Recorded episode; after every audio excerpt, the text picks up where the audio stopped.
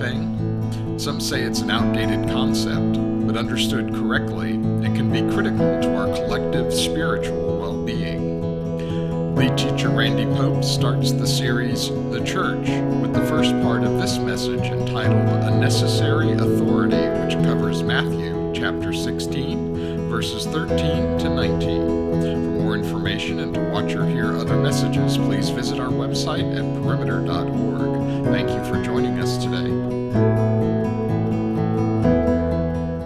Let's pray and let's get into our, our series. Father, we thank you as we open up your word another day here. We pray that your truth would feed our souls, not just our minds, but our souls. And what we find to be the truth, we pray, Father, we may embrace to your honor and to your glory. And we pray it in Jesus' name. Amen. All right, we're in a new series, and the series is on the church. On the church. As we delve into this uh, subject matter, I'm going to suggest, as relates to the church, that we all have at least these three needs. Number one, we have a need for a healthy church. It doesn't need to be a big church. It doesn't need to be a, you know, it just needs to be healthy. That's the word I always use healthy church.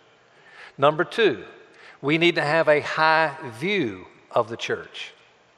In other words, we have to understand the church as Jesus introduced it to us, and we need to embrace that view, which is a high view of the church. And then, thirdly, we need to have a biblical worldview that embraces the role of the church the way it's described in the Bible. Now, in saying that, I'm going to suggest to you that uh, this would be a good definition for worldview. It may be a new term for some of you. The definition is this a framework of ideas and beliefs from which we interpret who we are, who God is, and how we see the world in which we live. Now, what I want to do is I want to focus a few minutes on this the world in which we live. How do we see that world? If you want a biblical worldview, then you've got to be able to see the world as comprised of two kingdoms. Oddly enough, one name for one of those worlds is the kingdom of the world. That represents not just the non believers that comprise the world, but also the mindset of the world absent of the things of God. So, the other kingdom that you see Jesus referring to very often, the other kingdom is the kingdom of God. You will not read much in the New Testament before you're going to see kingdom of God, kingdom of God, kingdom of God. Now, from that point, I, am going to, what I'm going to do for the next five minutes, uh, I'm going to give you an introduction consider it to be boring, okay? I want your expectations to be very low. All right? Then, when we bridge out of that into our text, I want you to anticipate to have some ahas from God's Word. But this is an important foundation to lay. So, hear this one out. Because Christians have to live in both kingdoms, at least until our death, as Christians, we are in this world. And as such, we are given names that help understand the role we play in the kingdom of the world. It's defined as strangers, pilgrims, uh, aliens, uh, ambassadors, citizens of heaven. Those are different names to try to enforce in our thinking as Christians that this is not my home. My home is a future home, and I'm going to have the opportunity one day to live there forever, absent the kingdom of the world. But until that time, I have to be in both worlds. And to do that, I need something that's going to take care. It's going to resource me, it's going to be able to equip me and prepare me, it's going to protect me, all these things while I'm in this opposing world, I need this thing that is going to allow me to be used of God while I'm in this kingdom to literally approach the gates of Hades and for the gates of Hades not to be able to prevail. It's a need to be able to, in this particular resource, to be able to help a broken and needy world and be able to bring all kind of, of aid to it. And so, uh, how do we, how do we find that? It's called the church. That's what the church is meant to be. That's what the church actually is. So, in light of that, I think that it is unfortunate that we find the state of the church far less than what we would dream. You find that the church today has basically become, for most, a commissary. It's not a training ground, it's a commissary. It's a commissary, for the most part, for defecting ambassadors who say, you know, I want my primary allegiance to be a part of the world. I really want the world. I love the world. I enjoy the world. It's kind of my dominant world. But I want at the same time to remain religious. And so the church is an aid to many to that end. I don't think that describes this place. I really don't. But it is the majority report, I'm sorry to say. It's become, for many, as you would know, many people, church is a social club. Maybe it's a political forum. Maybe, on the other hand, it's a religious nursery. You compound that with the problem of individualism, which is very, very modern. Uh, comprise, at least compared to all of history, it is very modern. Individualism is defined as being independent or self reliant.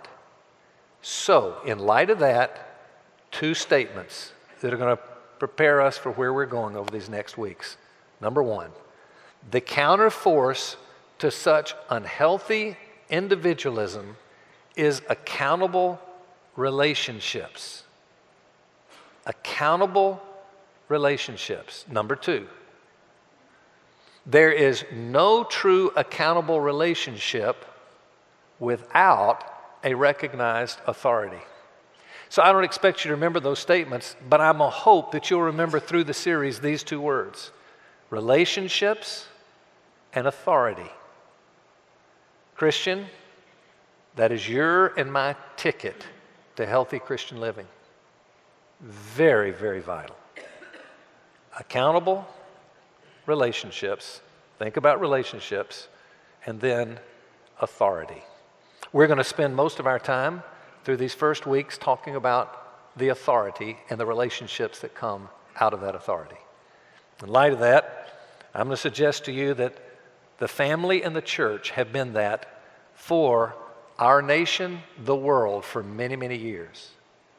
Now, as it is, the church has absolutely been taken off the screen. It is no longer an authority to anybody. It is a place for relationships for many, but it's not a place of authority. The family has been diminished, but there still is some hope there. And what we have to do is think okay, how do we, as a local congregation, how do we stay healthy? How is it that we become the church that honors the Lord the way He wants it to be? And I will assure you, it will never, ever, ever happen without authority. This is not a subject we enjoy. Very, very, very few people today say, Give me some good old authority. Man, who could be an authority over me? Who could tell me what I should and shouldn't do? Who, who, who, who let me tell you, that's just not something people want. I remember when in the 1970s, we'd started this church I was made a part of a group of pastors all around the country that were brought together and resourced incredibly with some of the best resources this, I mean, this nation could ever offer.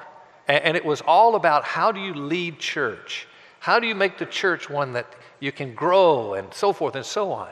I remember going, and I gained much good stuff from that, but I remember going to one meeting out in California. We're all together and we bring in this expert Christian leader, and he comes in and he says, Let me tell you, this is going to go across the grain for what you're thinking, but I want to tell you, you get prepared. If you want to be a church that's going to really grow, if you want to be that, let me tell you, get rid of your membership.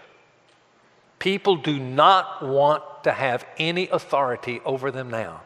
And if they find out that you are an authority as a church, then let me tell you, they're not going to come very fast.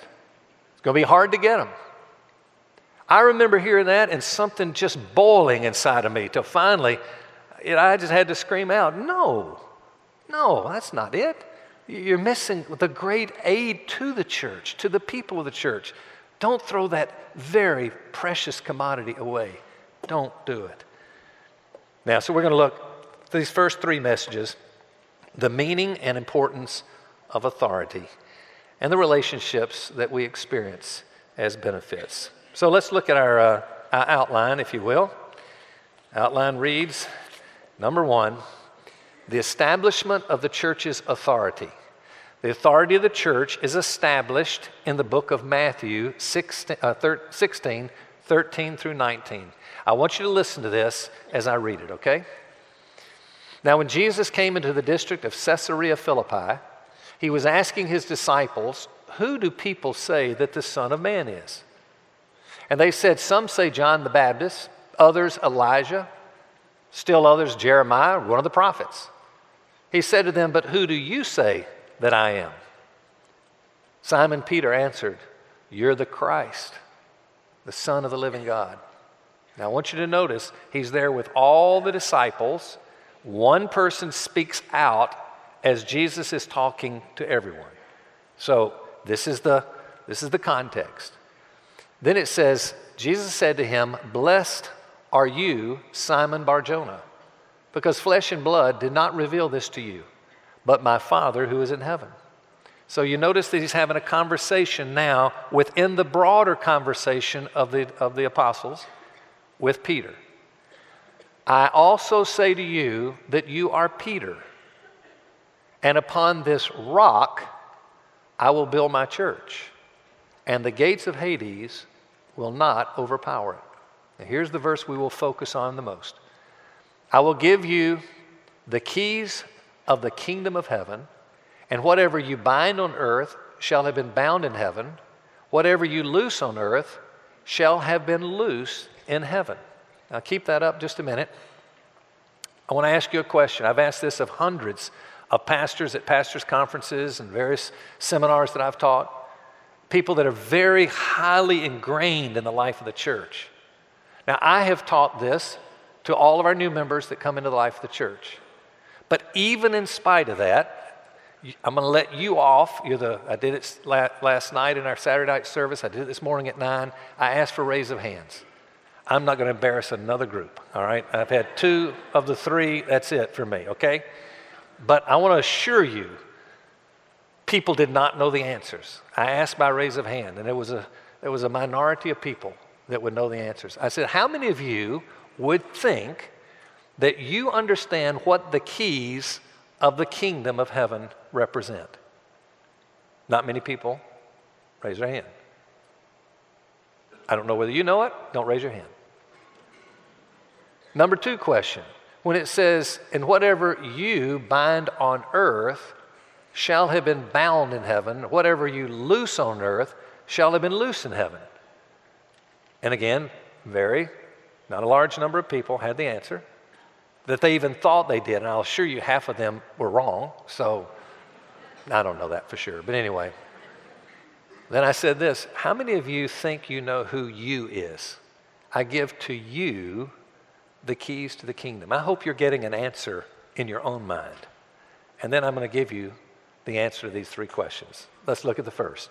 Number one, what are the keys to the kingdom? All right, let's think about it very logically. What does a key do? A key is used to open a door, let's say, and to close the door, to lock it. It can be used to let people in because you open the door. It can be used to keep people from entering by keeping that door locked. Or it could be to open a door and say, You're in here, but you need to leave at this point. You need to exit through this door. So, those are the different things that the keys do. They represent authority. Authority for what?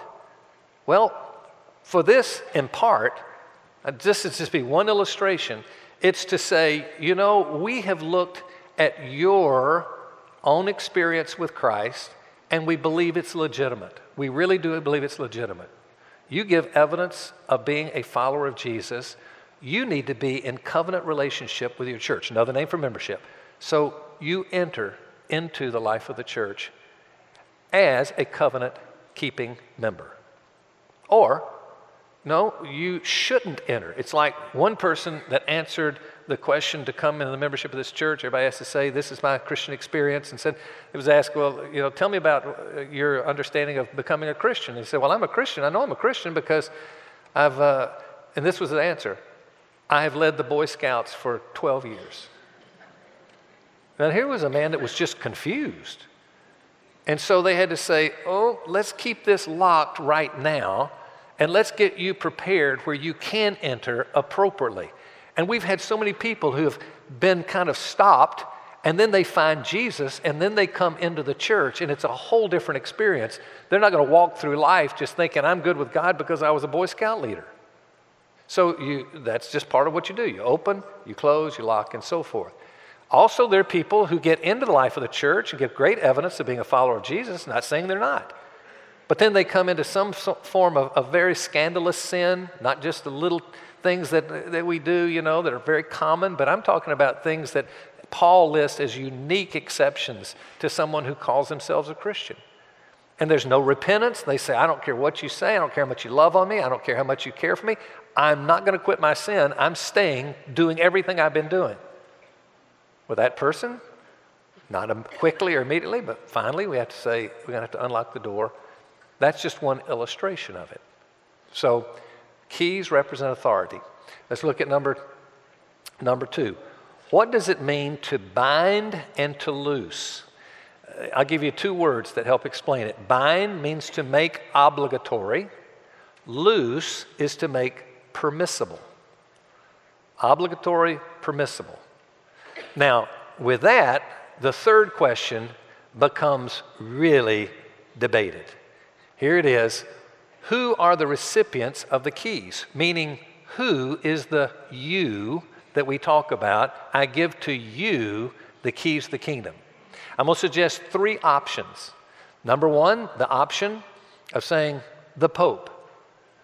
That can be confusing in this church, but I think you know what I'm talking about, right? So we're talking about the other Pope. Okay. So, no, it's not the Pope. Individual Christians.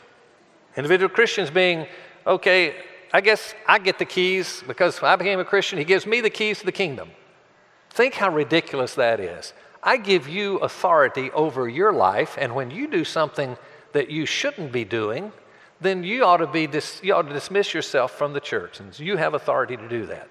And oh, by the way, you need to determine whether you're really a Christian. And if you think being a Boy Scout leader is what makes you a Christian, then you should be able to let, let yourself into the church, and so forth. No, not at all. Through the history of the church, that's not been an answer to this question. It's been either one or number three ordained elders. Now, to help you understand, when you think about the idea of the Pope, you know the term apostolic succession, meaning that from the apostles there was a anointed one, many would say.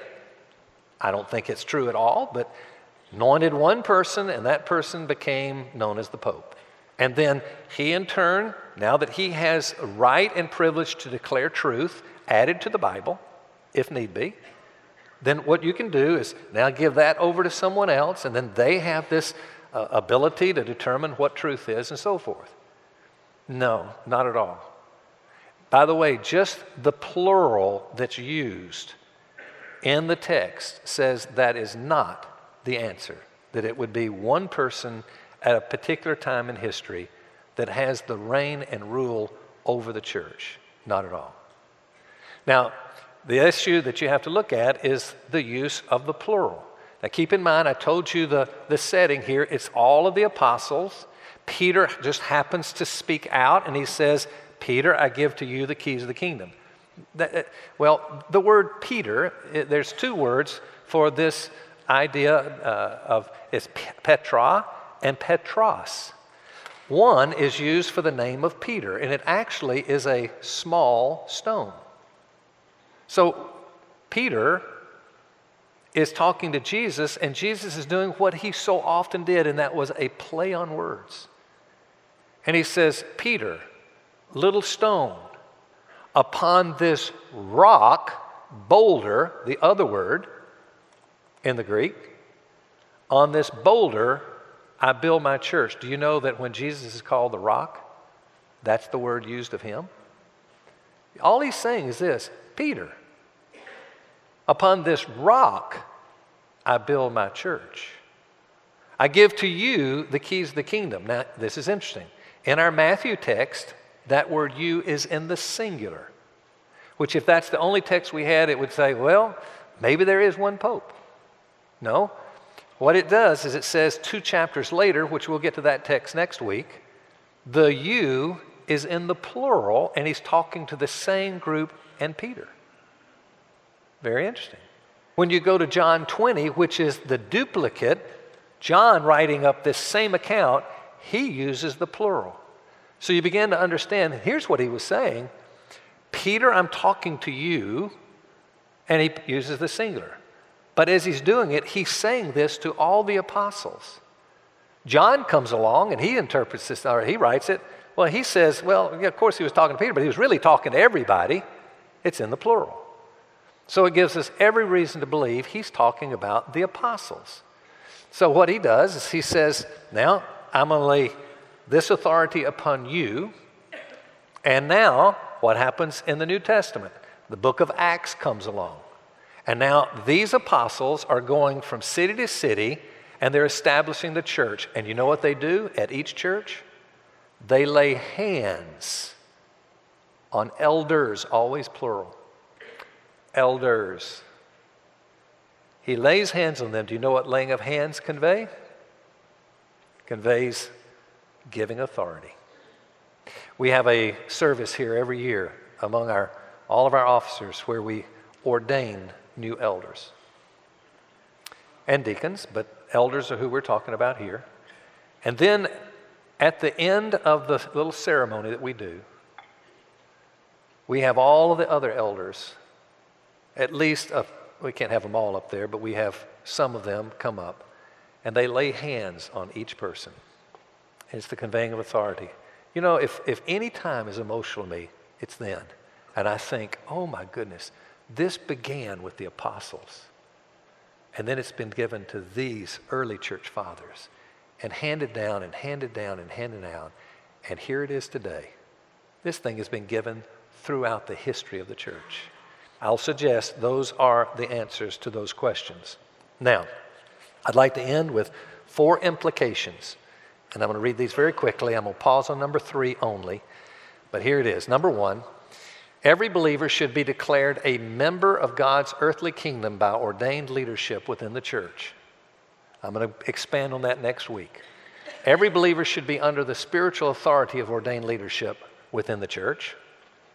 And number three, Every believer should be in submission to and accountable to ordained leadership within the church.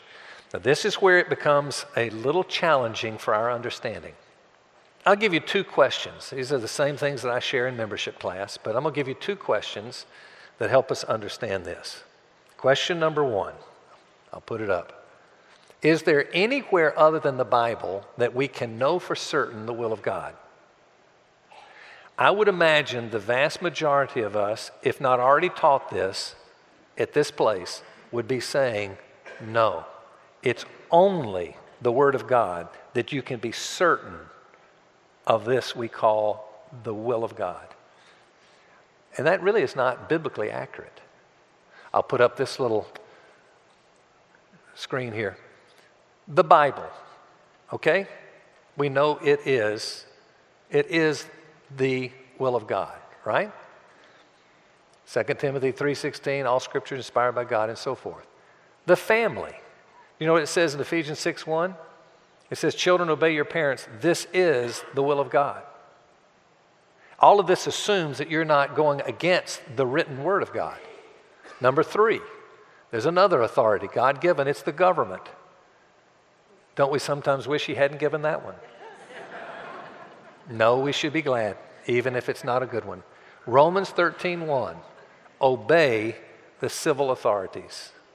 Obey the civil authorities. That's the will of God. And then lastly, the church. Hebrews 13, 17, and I'm going to come back to that verse in just a minute. In fact, I may have already skipped that. Let's, let's go back to that verse. Obey your leaders and submit to them, for they keep watch over your souls as those who will give an account. Let them do this with joy, not with grief, for this would be unprofitable for you. But look what it says Leaders, you should submit to them. They keep watch over your souls. Who is the job in the church to watch over the souls? It's the elders of the church. So, those would be four authorities. Now, a second question under this third one is this If in the will of God, assuming you're in the will of God, is it something, therefore, is someone, therefore, for certain in the wisdom of God? Which is saying this okay, if you're in the will of God, does that mean you're in the wisdom of God? And most people that I ever ask this question to say, well, of course, if you're in the will of God, that would be wisdom. God is wise. Of course, if you're in the will of God, there's wisdom. I'm going to suggest that's not the case. And this is where the aha comes that is going to be somewhat challenging to our hearts as individualistic people. I'll put those four back again. How about the Bible? Oh, yeah, if you're in the will of God, in the scriptures, you're in the wisdom of God. There's nothing in God's word that's not wise. They would go together, but that's infallible. The next three are not fallible. So you put the next one, the family? No. How about government? No. What about church? No. Here's what I'm saying you can be in the will of God while at the same time being outside the wisdom of God. Here I'll illustrate. Let's take the, the family. Okay, so your 16 year old daughter gets her driver's license and announces to you as the parents that night, guess what I'm going to do tonight? I know there's a terrible, terrible thunderstorm. I know that. But I really think I need to go all over North Atlanta driving to show all my friends my driver's license. And it's going to take me until probably 2 in the morning. So, mom, dad, I'll, I'll see you tomorrow. And you say, no, you're not going to do that. Let's assume there are no curfew laws. So, it, no, you're not going to do it. You know, dad, mom, I had a feeling y'all might say that. And so, you know what? I've been praying about this for a long time. And I'm now convinced it is the will of God. Now, if you show me in the Bible where it says children should not be driving in North Atlanta, you know, out till two in the morning in thunderstorms, if you show me that in the Bible, I will want to do whatever God says. But sorry, on this one, I need to follow God. Now, you're a parent, what do you say? You say what I'd say. No, the will of God is for you to stay home tonight. Well, how can you say that? Ephesians 6 1. Children, obey your parents. This is the will of God. There it is. Now, can parents make unwise decisions and the child not be out of the will of God? Okay, so maybe the parent says, okay, be home by midnight though. I'm going to say, in my judgment, that is not very wise. But if there are no curfew laws, the government doesn't say it's wrong, parents don't say it's wrong, the Bible doesn't say it's wrong, then okay, you're not out of the will of God, but I'll tell you, you are way out of the wisdom of God, in my opinion. All right? Or you take the next one. How about the government? The government, we don't even need to talk about this one. I mean, they, they do things that we go, oh my goodness, how can you do that? It doesn't violate the Bible anywhere, but you say, what a crazy thing. So we go, no, no, no, no, no, no, no. You can be in the will of God you're not violating scripture anywhere, but the government has imposed this and that, and it is the will of God to obey. Take the church. Party A says party B stole 15,000 from them. Party B says no, A, party A stole 15,000 from me. So they both have the same story. One stole from the other, and the other said, I didn't steal a thing. So the Bible says, hey, Christians, he said to the Corinthians, don't, church at Corinth, don't go to the civil government. You have your own court here in the church. You have authority in the church. Why won't you just go to the authority of the church? So, the authority of the church and the, the group of people gather around and listen to the case and hear the thing. And they're not perfect people. And they go, Gosh, this is a hard one. But I really think A stole from B. The truth is, B stole from A. And they judge wrongly. They make an unwise decision. Now, one party has to pay $30,000, the 15 that was stolen, and now another 15 because of the court. You going to obey that? Let me tell you, virtually all Christians say, Not in this life will I obey a church that says that. I find it ironic that when the jury of the government says you owe, and maybe you really don't owe, they say, Okay, I, I do have to pay. They have the power of the sword. But the Christian has the power of God. And so we should be doing the same thing.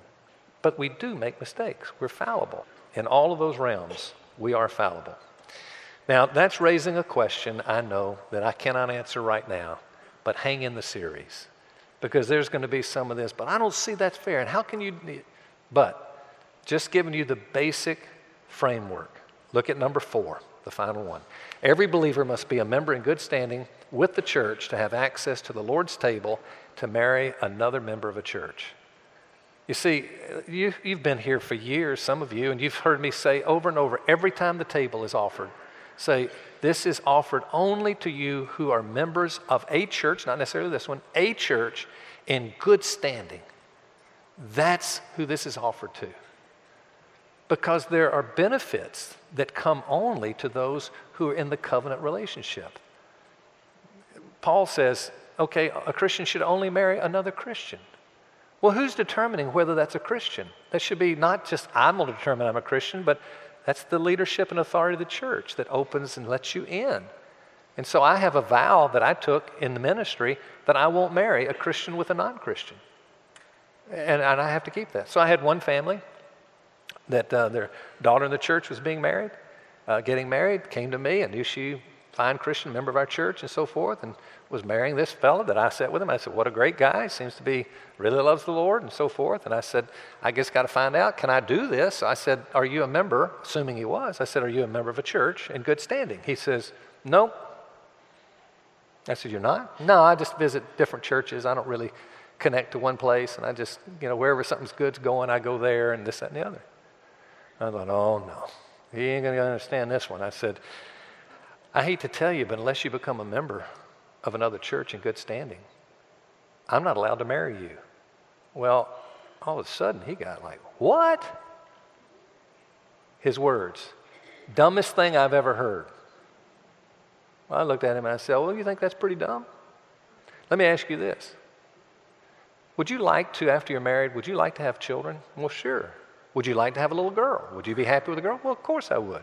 So, what if that girl grows up and she's 28, 29, 30, been dating a guy that you love, who loves your daughter well, and never marriage, never talk about marriage? And so finally, you as a parent say, honey, I don't want to, you know, I know this is your business, but do you ever see y'all getting married? What if she said, no, we're not going to get married? However, we are going to start living together pretty soon, and we are going to have children. Not married, we're just going to have children. I said, Would that bother you? And he looked at me and said, Well, of course that would bother me. I said, well, Why? Well, there wouldn't be any promise, there wouldn't be any oath, there wouldn't be. And I said, You got it. Do you know that people are doing that in relationships right now? They're just dating and dating and dating, and they believe they should have all the benefits. And then there, there are people in the church who are dating the church, dating the church, dating the church, but says, Give me all the benefits. It's not to be that way. Closing, next week, we're going to go into the benefits of membership and understand that a little bit more. I want you to I want to close with you understanding this. Christianity is a covenant marriage with Jesus. Membership is a covenant marriage with the body of Christ, the church. Marriage to either without submission is a distortion of marriage.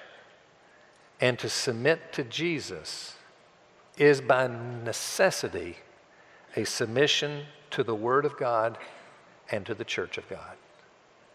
I want you just to take that and think about it. Just think about it. Don't make any big pushback. I'm just hold on and listen because you're going to hear a theology of ecclesiology, which is the church. And most people are foreign of such today. This will change, hopefully, many of us who have been thinking dating the church is all I need to do. Let's pray together. Father in heaven, we pray that we might be think, thinking of the gospel as we hear this, that it's your love for us that causes us to want to submit to you. And I pray, Father, that there would be now an understanding that we do want to submit to your word because, because we love you. And this is what you want. And we want to submit to church because we love you because you've loved us so much. May that be our motivation to embrace truth. May we trust you with this. I pray for the next weeks that this would be a great time to understand and to follow you closer. Bless, we pray, in Jesus' name. Amen. You've been listening to the Perimeter Church podcast. Perimeter Church is located at the corner of Highway 141 and Old Alabama Road in Johns Creek, Georgia.